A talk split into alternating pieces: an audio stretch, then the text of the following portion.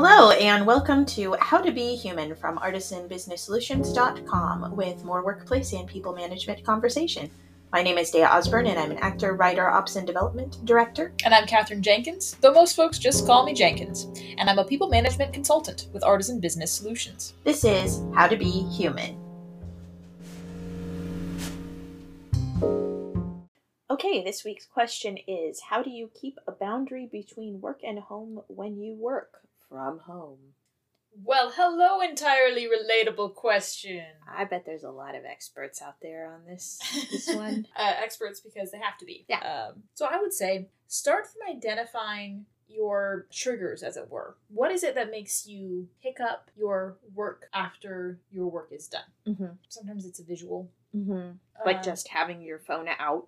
Right. Mhm. Day, you and I both work from home. We work from the same home. We're roommates, and our working setup is a little bit different. Mhm. You've got a dedicated work desk, Mhm. and I have a workspace that I have to pack everything up at the end of the day Mhm. and put it away. But in both cases, once work is done, you cannot visually see our computers, Mhm. Our work phones, any of the tools that we use. And for me, that makes a big difference in picking up little projects. Absolutely. And putting them away is not enough. It's also having the silent hour set on the phones as well. So they're not binging from the closet within, so to speak. right. Uh, and, Um, and so it's identifying what pulls you back in. And for some people, it has less to do with what they can see and more to do with some mental things, especially with folks on salary, right? Um, when you're on salary, there's this understanding that there's not a limit of how many hours you should be putting into your job. Right. So if a project is ongoing, Mhm. you should be working on it nonstop, which is of course absurd. And when we articulate it that Right. detailed, we know it's absurd, but that's the sensation. Yeah. Uh, and, and in that case, there's more of a mental shift that needs to happen, and it would need to happen even if you were still working from the office. We're just more aware of the boundaries that are being crossed Mhm. because we're so crammed into our work and home environment Right. altogether. Right. And some other sources that are useful in that capacity would be the Pomodoro method, which is basically breaking up your workday into different chunk cycles. So you Mhm. do like 25 minute chunk of work and then you take 15 20 minutes and you do another activity or take a break between that work activity. And you can apply that even with, I think it's 25 minutes of work and then five minutes Mhm. of not work. just And transition. just Yeah. five minutes. Yeah. Even if it's just to stare off in the distance, which Mhm. conveniently also ties into the idea of not staring at your screen for so long. Right. So you can kind of get both of those in together. You also get your bathroom break, you get your coffee, Mhm. you people are, you know, setting their phone timers. It's a literal 25 minutes. Yes. That's my timer. and when the timer goes off, You you, stop. stop. And you kind of bounce between those two things if you need to build that discipline or Mhm. build a habit. It's a good way of starting. Mhm. Also, the use of schedule blocking, which is something that I do day in and day out because I have so many different projects I'm working on for many different clients, trying to keep track of that and blocking into your schedule. This is my work day. You know ahead of time what you're going to be working on. Of course, things happen mm. and you have little pockets for that eventuality. But for the most part, it's setting up at a glance. I know what my following week is going to look like starting the Thursday prior. Right. So I set out on Thursday what my next week is going to look at at a glance with blocks, including breaking schedules. Mhm. So this is when I go take my lunch walk or whatever.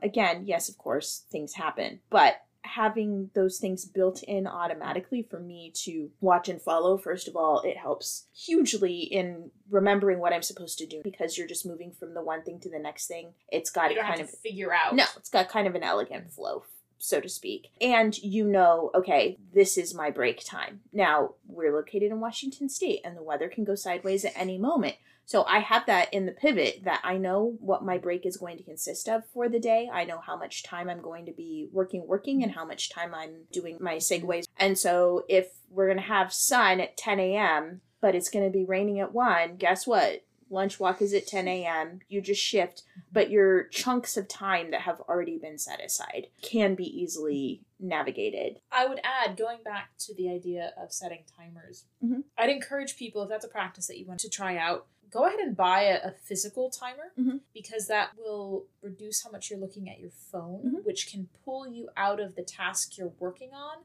and into this whole other territory. So if you can put your phone face down where it's not buzzing at you, you're not Mhm. getting notifications from Mhm. all of the apps that you're on, your text messages, whatever it is that's trying to pull your attention, so that the 25 minutes is fully dedicated, Mhm. and then you've got a manual timer. And have you seen those tomato timers? Oh yeah. So- So I can't do the ticking, like the constant ticking the Sure, whole time. not all not me. not all So. of the not all manual timers have Right. it. But what I what I mean is Pomodoro means tomato. Yes. Yeah. No. No. No. So there's yeah, there's a very direct correlation Yeah. between those kind of old school classic kitchen tomato Right. timers right. and this practice. But by not using your phone, for people who are more likely to be distracted, Right. you're reducing one more Mhm. place where you can be like, I'm just checking how much time it is, Right. Right. And you end up finding yourself pulled into a, a whole black hole.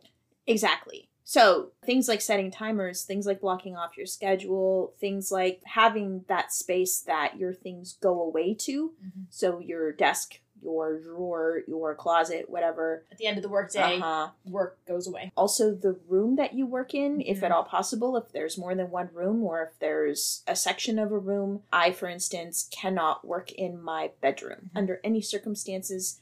It's hard enough for me to get rest. I go through bouts of insomnia like Mhm. crazy town. So that place has to be completely work free at all times so that I'm never in there thinking about residuals and that, I don't know, the aura of work is Sure. not just about the space Right. when I'm trying to rest and relax. So paying attention to a lot of those kinds of things. and and you can apply that not just to sleeping but you know when you're in a really small space you have to you have to make choices sometimes but thinking about the places where you want to be fully present if you've got a family it might be the dining room table you want to be able to sit with your family around the Mhm. table and table is for family time so instead of working at the dining table even though it's a convenient space you get a, a desk that folds down from the wall Mhm. so that when you're sitting at the dining table, you're not putting yourself inadvertently back into that Yeah. workspace. It's building basically some sacred space, Mhm. some sacred times, and some sacred areas, and that you hold those things. You observe those sacred moments, points, whatever it is that you've set to help you do that work life balance when work and life is in the same